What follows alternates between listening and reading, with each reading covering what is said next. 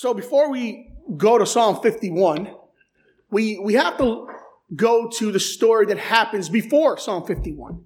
We have to talk about the story that happens prior to why David writes Psalm 51. So here it is. Here's David.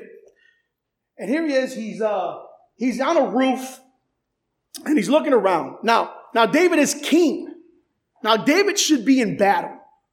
David should be with his people and he should be the first one there marching and giving orders. But that's not where we find David. David's at home. He's chilling. He's relaxing. He's on his roof. And as he's on his roof, he sees this woman from far. And he says, wow, she's, she's hot. She looks good. And now this woman did not belong to David. This woman didn't even know that she was being watched. But David says, I want you. And he tells his soldiers, bring me this woman. And so this woman, she lays with him and she gets pregnant. Now see, this woman was a married woman. David knew this. David took something from someone that wasn't his and he did something that was terrible. And she got pregnant. And so David trying to hide his sin, trying to figure out how do I go about like making this, you know, not come back to me. I got to try to hide, to conceal. I got to try to do some trickery here to get this to look way worse, uh, better than what it is now. So what he does, he says, okay, I know that her husband, you're right, is, is at war. You bring him to me and I'm going to have him kind of lay with his wife. And when he lays with his wife, she's going to tell him a couple months later, Hey, I'm pregnant. That's going to work. That's going to, that's going to deal with this issue. No, that doesn't happen. He does come home and he says, Hey, you know, eat, be merry, enjoy, lay with your wife. And he's like, no, no, I can't. I can't lay with my wife. I can't be at home knowing my soldiers are, are in battle. And no, I need to be with them. So he doesn't lay with her. And so David is probably thinking to himself, oh man, he's probably going back and forth in his room trying to figure out, how do I do this? How do I get so he tries another thing and he doesn't do it again. He tries to get him drunk. He's like, drink, you know, how, you know, and still he says, no, I will not lay with her. So David's at his last and he says, what am I going to do? And then just continual sin gives birth to more sin. He says, I got a plan. So he tells his, his army men, he said, listen, this is what I want you to do. Bring it in. I want you to bring them in the, put them in the forefront. And what's going to happen is when, when the, when the enemy comes towards you, you're going to go, you're going to fall behind and he's going to be by himself. They're going to murder him. That's what I want you to do. And so that's what they do. This guy's standing in battle and he looks behind him. They're not there. He dies.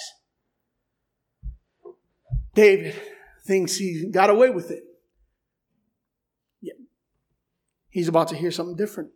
See, the prophet Nathan comes up to David and he, God has shared what has happened to Nathan. And Nathan, the prophet, goes to David and he tells him a story about a far, um, tells him a story. And ultimately, David hears this story and he gets convicted by his sin. David tells him a, a story that tells him how he has sinned before the Lord and David is convicted. He says, Oh my gosh, I have done such a terrible thing. And so Psalm 51 that we're going to read is a response to this ordeal. Psalm 51 is his putting in writing what he's feeling, what he's asking of the Lord. So let me ask you something this morning. Like David, have you ever done something in your life that you were such that you were such ashamed of? Have you ever been so burdened with the guilt of your sin that it overcomes you to depression? As you sit there and you wallow in the reality of like what you've done, you, you, there's nowhere to run, there's nowhere to seek.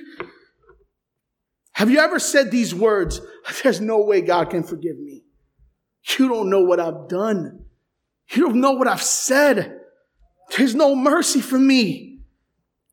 Could I ever be made new? If you've asked these questions, and I'm, I'm assuming all of us have at one point or another, Psalm 51 is for you. Here's my main idea this morning. Because God is merciful, we have forgiveness for our sin when we come in repentance. Because God is merciful, we have forgiveness when we come in repentance. The good news for you this morning is that you don't have to be the same person you were. God can make you new. He can make you clean like you never knew before. Let's open our Bibles to Psalm 51. So we kind of so we're talking about Psalm 51. So Psalms, again, just kind of repeating of what we already talked about Psalms. Psalms are collections uh, of poems and songs that come from different period of Israel, right? So when we, when we read the Psalms, they're, they're a collection of, of, of songs and poetry and writings that come throughout all of Israel's history, right? But the book of Psalms is so much it goes so much deeper. I read this from um, an article from Desiring God. He said, if you read the Psalms only for doctrine, you're not reading them for what they are. They are psalms, songs, poetry. They're musical. And the reason human beings express truth with music and poetry is to awaken and express the emotions that fit the truth. What we see that in Psalm 51, we're going to be, we're going to study, we're going to see David's expression, emotions that fit the truth to the reality of who God is. Psalm 51 is broken into five parts. So if you're taking notes this morning, I'm going to transition to each uh, single part. So the five parts are one, David's plea for mercy. The second one is repentance. The third seeks restoration and renewal. Fourth, the result of mercy, what happens after we, the, the, David receives mercy. And five, blessing poured on him and his people. Right, five things that we're going to transition to to see um, the way Psalm 51 is broken into. So the first one is David's plea for mercy. Psalm 51 verses 1 to 2. David says this, have mercy on me, O God, according to your steadfast love, according to your abundant mercy. Blot out my transgression. See, here we have David. He, he turns to God and he says, have mercy on me. See, David knows that mercy is not found in anything or in anyone aside from God. He doesn't look to ways to say, okay, uh, I'm going to try to do this and try to get mercy this way. Well, I'm going to try to do this and get mercy this way. He says, no, no, no, no, no, no. No. I know the guilt within me and I know I, who I have to go to to receive mercy. And that is him who gives mercy. But what makes David think that he could even find mercy? What makes David even think that God would be merciful to him after what he did? God will find mercy? Well, look at verse one. Have mercy on me, O God, according to your steadfast love, according to your abundant mercy. The word here, according, means that it's based on something. See, David's confidence of finding mercy is rooted in something about God. It's based on God's character. It's based on who God is. His identity is mercy, and therefore that's what he brings out. Look at Exodus chapter 34, verse 6. You guys can turn to Exodus 34, verse 6. Just we're gonna we're gonna be there and then we're gonna come back to Psalm 51. So we're talking here about the Lord's character. And this is God speaking to Moses. We're about to receive something about who God is by God himself saying this, declaring about who he is. He says this, the Lord passed before him, Moses, and proclaimed the Lord, the Lord, a God merciful and gracious, slow to anger, and abounding in steadfast love and faithfulness. This is who God is. God is merciful, gracious, slow to anger, and abounding in steadfast love and faithfulness. That's who God is.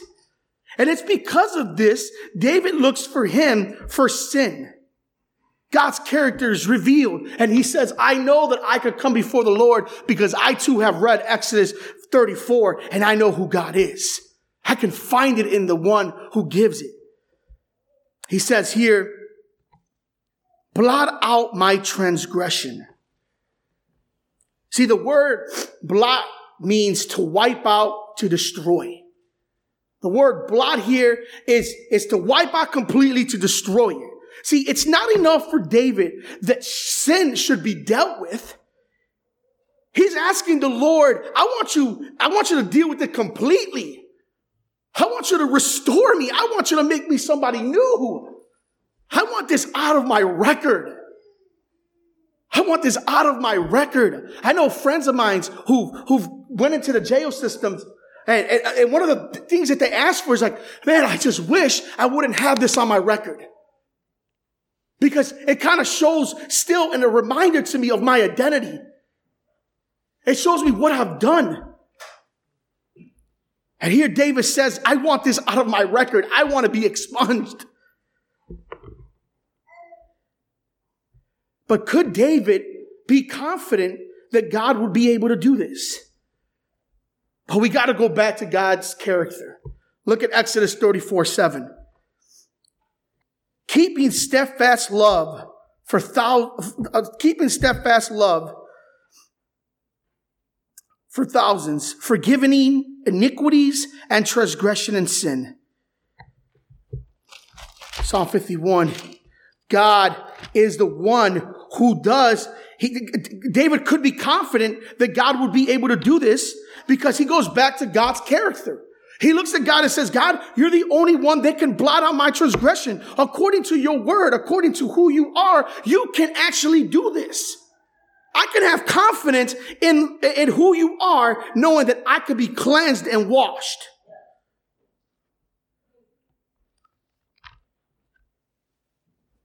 Let me ask you a question this morning. Who do you turn to when guilt seems to be heavy? How do you respond to the weight of your sin? How do you respond to it? We all try different things. We, we pick up books, how to make your life great in two days. Or we, we, we seek out different ways to deal with it. We work harder. We try harder right? If, if, you know, my sin is ever before me, so what I'm going to do instead of coming to God, I'm going to say, I got to work harder. I got to do more. I got to do more. I got to do more. But how much is more? When does it start to feel that I can't do this anymore? Do we hide it? Do we avoid it? Sometimes that's the easiest one to do. Is to say, I'm just going to try to get this out of my mind, keep walking, keep doing what I want to do, and, and I'm going to continue to act like it's not there knocking, hey, you got to deal with this. Hey, you got guilt. You have sin. And so you hide and try to avoid it. Let me ask you this. Does it work? Did you find mercy and love in those ways? If you could be honest with your answer, you know the answer is no. Right? It's still there. It's a consistent reminder that we are guilty and we need to find mercy. We need to find redemption. We need to find hope. Have you ever come to the Lord and asked, Lord, redeem me, forgive me, have mercy on me, O God, because you're the only one that can restore me. Notice that in this Psalms, David is not only asking for mercies, he's also recognizes his sin. See, notice that David not only asks for mercy, but he understands the weight of sin. Look at verse 3. For I know my transgressions, and my sin is ever before me. Against you only I have sinned and done what is evil in your sight, so that you may be justified in your words and blameless in your judgment. Behold, I was brought from iniquity and in sin did my mother conceive me. David does not deny, and this is the second portion that we're transitioning now into repentance, right? So if you're taking notes, we're in repentance, verses three to five. David does not deny or hide his sin. The first look, eh, eh, the first act of repentance is to say, I know I did this. I own up to my sin. Against you, I have sinned. Now, David does not ignore that he sins against others. I want to make that very clear. God, David in nowhere here says that, oh, you know, we ignore the person that we offend. No. No, we don't. But he's saying that specifically here, he has sinned against him and therefore God is just to condemn him.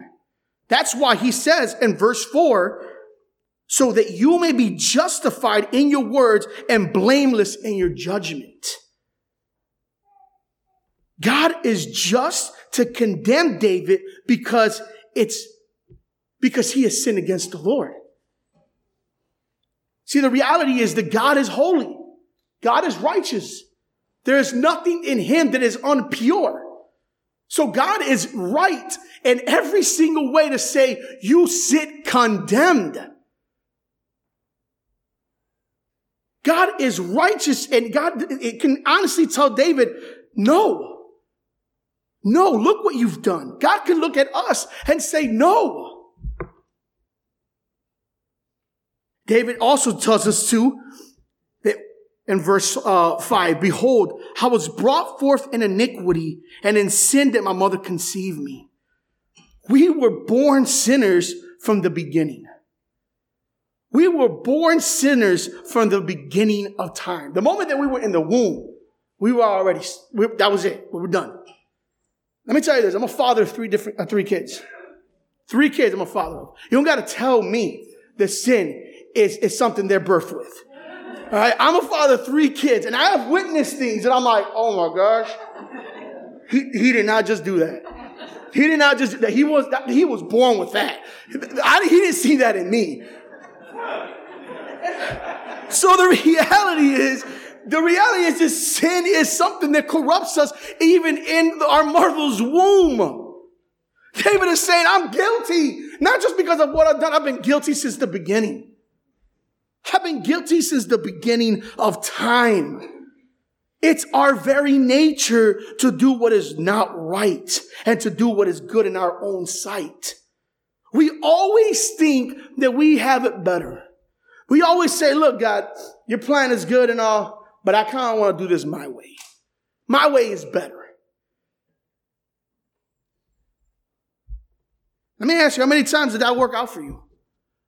How many times did your life plans come out great because you planned it? Never.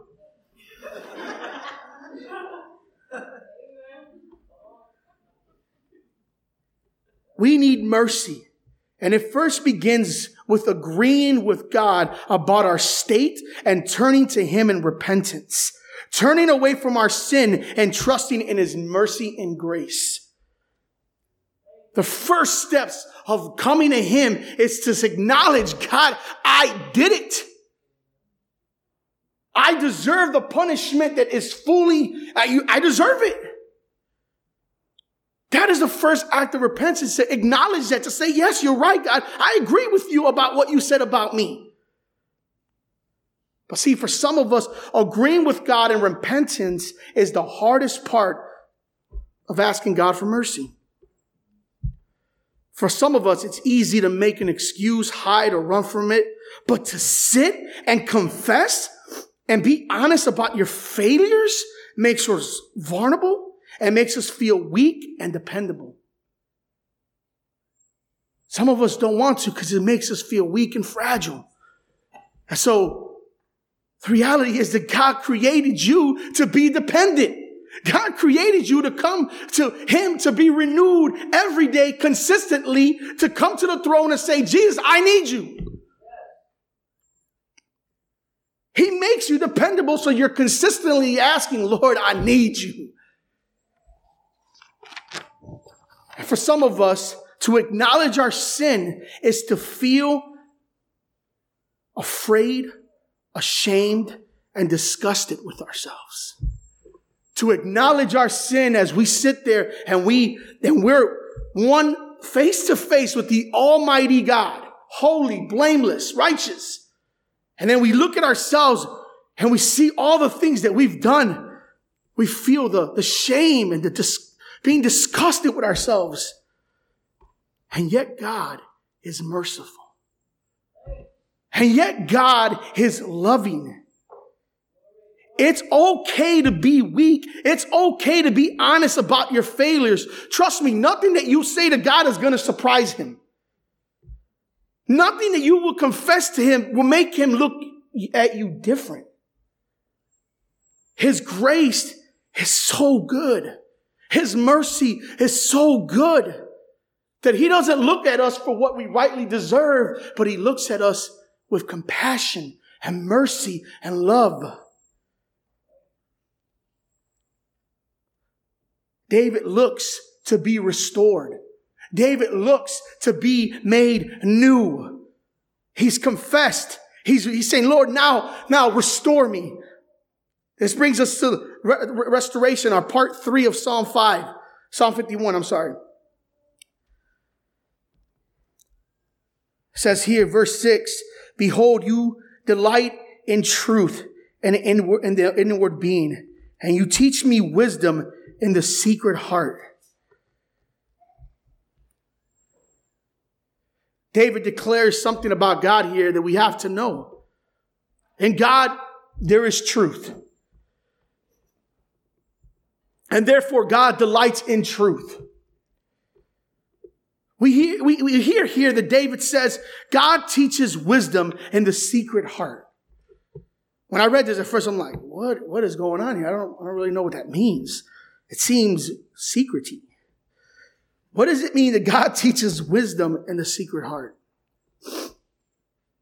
It means that God is the one who reveals our state. It is God who reveals the truth about who we are. And, and therefore, David's response is to turn to God for restoration. It means that God is the one who gives us the wisdom about who we are. He's the one that brings us to that place of saying, I need you, God. None of us here are, are just doing that on our own. None of us are, are here saying, I need you, God. Unless it is the Spirit who brings you to a place of saying, you need Him. This is who you are. Look at your record. You need the one who can make you clean. And therefore, it is God who teaches us that, not ourselves. It is the Spirit that reveals who we are. But this doesn't leave us there. The Spirit just doesn't leave us there. The Spirit also brings us to the one who makes all things new. He brings us to restoration. He shows us this is what your sin looks like, but there's good news because on the opposite side of that coin is something great. David trusts in God that he could be cleansed. Look at verse 7. Purge me with hyssop, and I shall be clean. The steadfast, wash me, and I shall be whiter than snow. Let me hear joy and gladness, gladness. Let the bones that you have broken rejoice. Hide your face from my sins and blot out my iniquities. Create in me a clean heart, O God, and renew a right spirit within me. Cast me not away from your presence and not take the, your Holy Spirit from me. Restore to me the joy of your salvation and uphold me with a willing spirit. This is David's cry to the Lord. This is the, the result of repentance. He, need, he is seeking restoration. David trusts that he will be cleansed. Notice that he says, I shall, I shall be this way. He is confident that God is able to do this, even after everything he's done.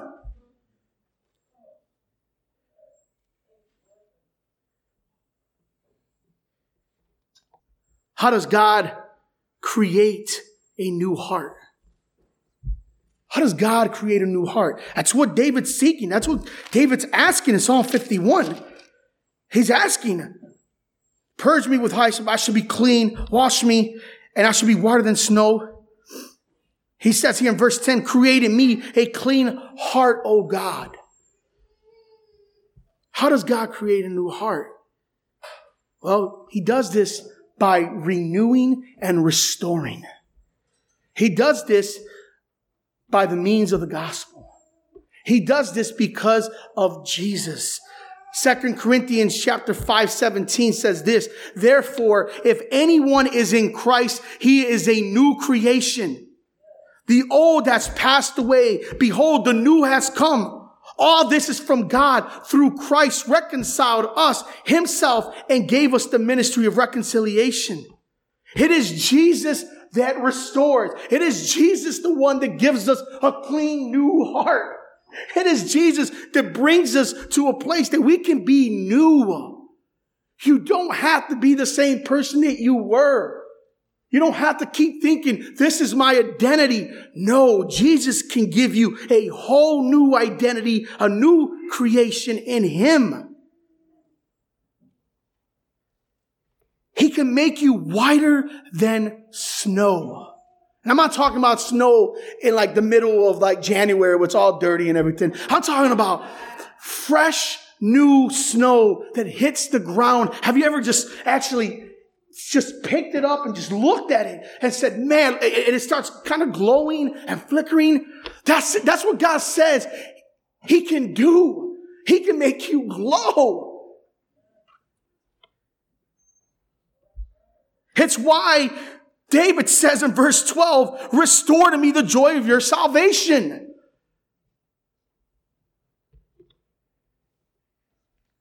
But how does this happen? How does God renew? How does God restore? How does God make us whiter than snow and cleanses, cleanses us?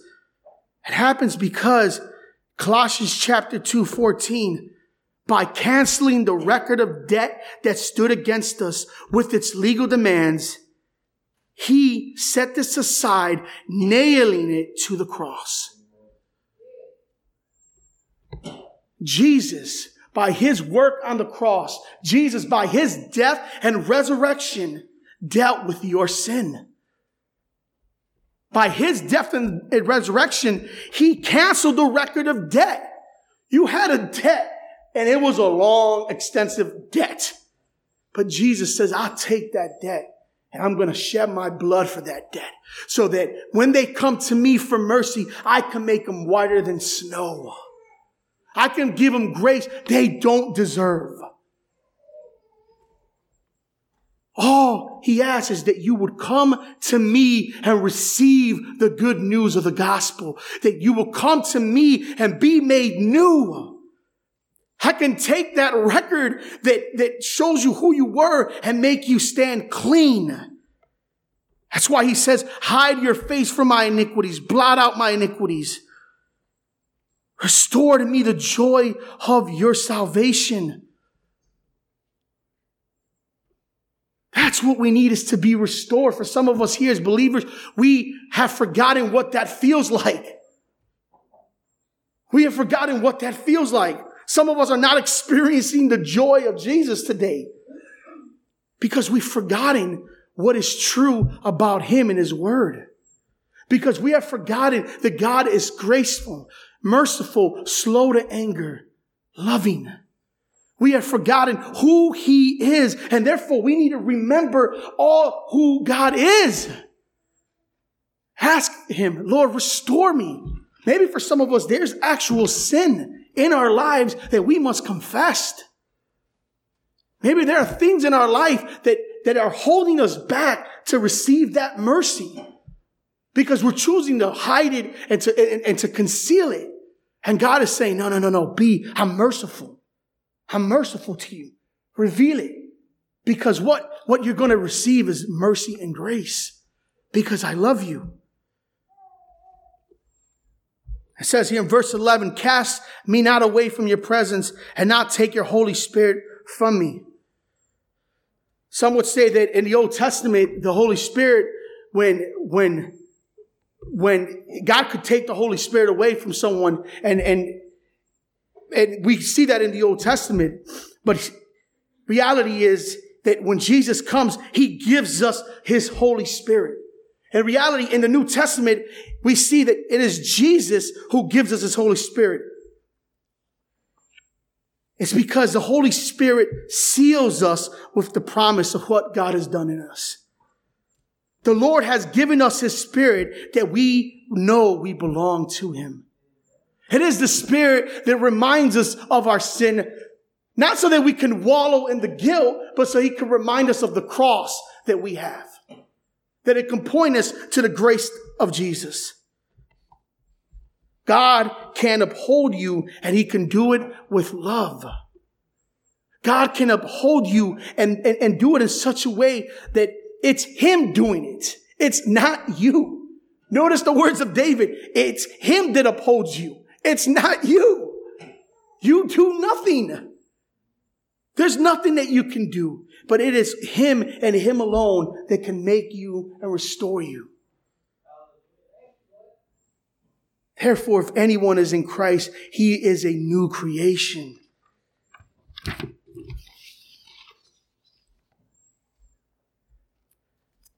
Look at verse 13. Then I will teach transgressors your ways, and sinners will return to you. Deliver me from the blood guiltiness, O God, O God of my salvation, and my tongue will sing aloud of your righteousness. Two things are important here. Right? We're talking now, this is uh, the result of what happens when David receives mercy. This is the, the result of what happens when, when David has, has tasted and has seen God's gracious, merciful ways towards him, that he can make him clean. His response is this, two different things. One, his response is of a restored person who wants to shout it out to the nations. Have you ever been so joyful and reminded of the joy that you have in Christ that you just want to tell somebody about it? You're so like, man, I received this grace, this forgiveness. I, this, my debt has been clean. I need to share this with the world. The world needs to know this great peace, this great love. And so the response here, David is saying, okay, I, it's you who can restore my joy. It's you that can behold me and create a new heart and renew me. But then the result is that I will teach sinners your ways. I will teach them and I would, and I would deliver, and I will bring them to you and confess with loud songs of your righteousness. Oh Lord, open my lips and my mouth will declare your praise. His mouth will declare his praise. A response of a restored person is one who shouts it out to the nations. His one whose natural response after receiving good news goes and tells that to the world. And second, it causes us to worship because we have a restored fellowship with God. See in verse 16, for you will not delight in sacrifice, or I will give it to you. You will not be pleased with a burnt offering. The sacrifices of God are a broken spirit, a broken and contrite heart, O God, you would not despise.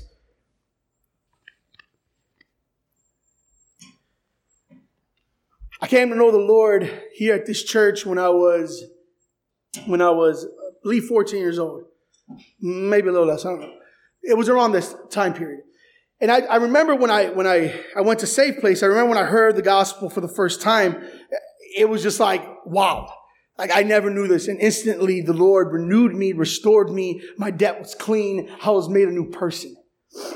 And I remember, and Esteban would tell me this more than I, I don't remember it, but I get, I would get chased from school by telling people about Jesus.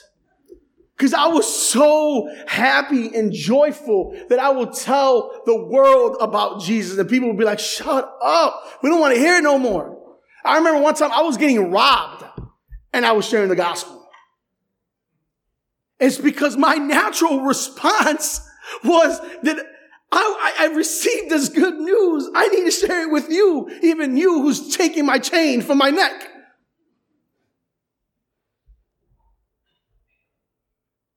And then in high school, I got involved with a lot of different things.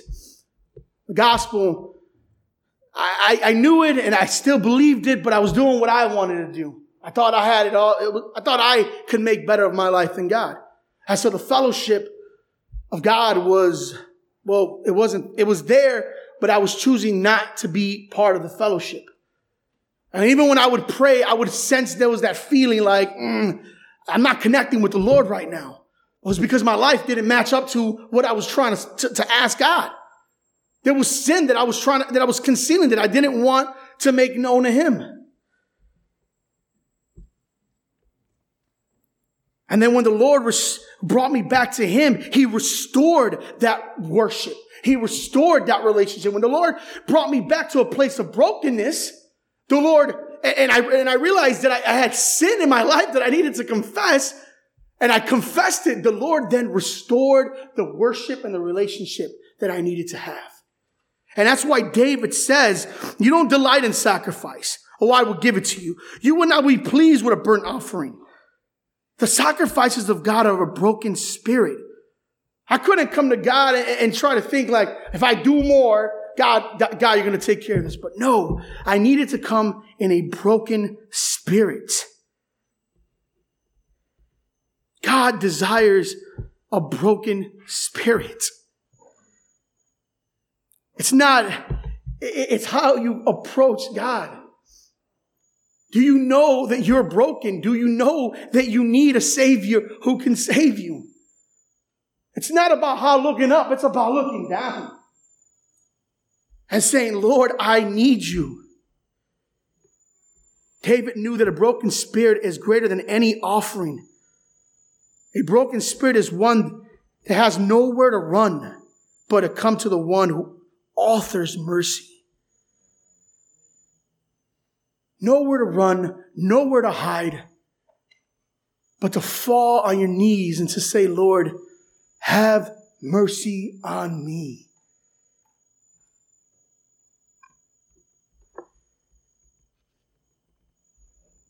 In verse 18 through 19, he says in verse 18, do not do good to Zion in your good pleasures.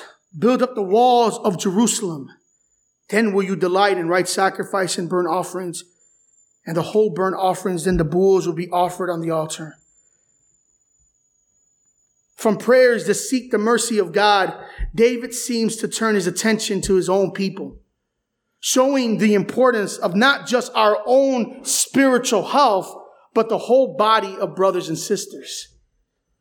All of us need together to be one it's why in so doing, and so doing good to uh, each member would grow in spiritual health and embracing the love and mercy of God.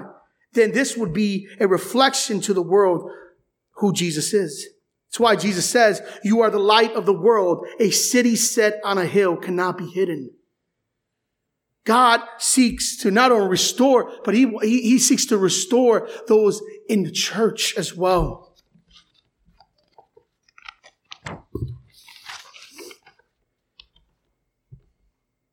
So, brothers, sisters, how do you respond, respond to Psalm 51? How do you respond to Psalm 51? Believer, brother, and sister, does your joy need to be restored? Do you wake up with the gladness that the Lord has saved you and has made you new? Or do you wake up with the feeling of condemnation and guilt? Do you wake up with the feeling of, God, you, you don't love me? Do you believe the lies of the enemy that tell you you are worth, worthless? Oh, that you would believe Romans chapter 8, verse 1 there is no condemnation in Christ Jesus. Oh, that you would believe that it is He who sets prisoners free. It is He that makes depths clean and gives grace to the non-deserving. Do you need to repent so that the fellowship would be restored? Do you need to repent so that you can be made new? What about you here that don't, that wouldn't say, I have a relationship with Jesus? What about you who would say, I, I, it's not for me, or I, can he really do this?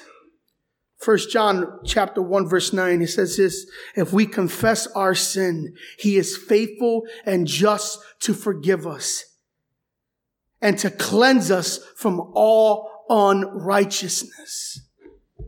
You can be made new. You can be made restored. Come to him as a broken spirit and he would not despise you. He invites you in. He invites you to come and, and be joyful. He invites you to give you mercy. All you have to do is ask. He does the rest. His death and the resurrection is a clear indication. It is He that does it. My question this morning to you is, will you come?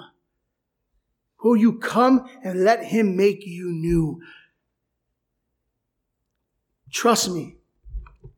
There's nothing that you can do to make your life better or work harder. The easiest thing to do is to come before the throne and receive the mercies of the Almighty King. In Jesus, we have that righteousness.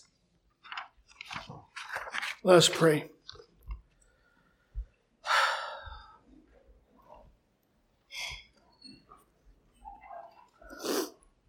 Father, thank you for who you are. Thank you that you make us clean. That, Lord, you make us righteous because of who you are.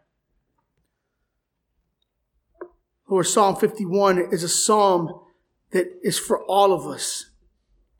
We can be made clean and new.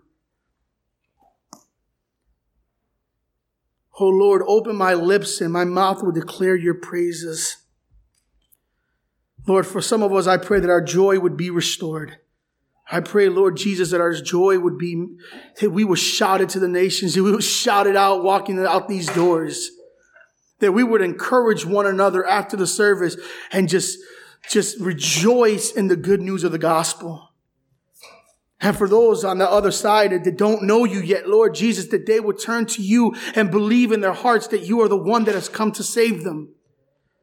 They would believe in 1 John chapter 1 verse 9 that you are faithful to forgive all our iniquities, to count us righteous, Lord. God, thank you for the mercy that we don't deserve, but you being good, your character, and who you are. We thank you for that, Jesus. It is in your name we pray. Amen.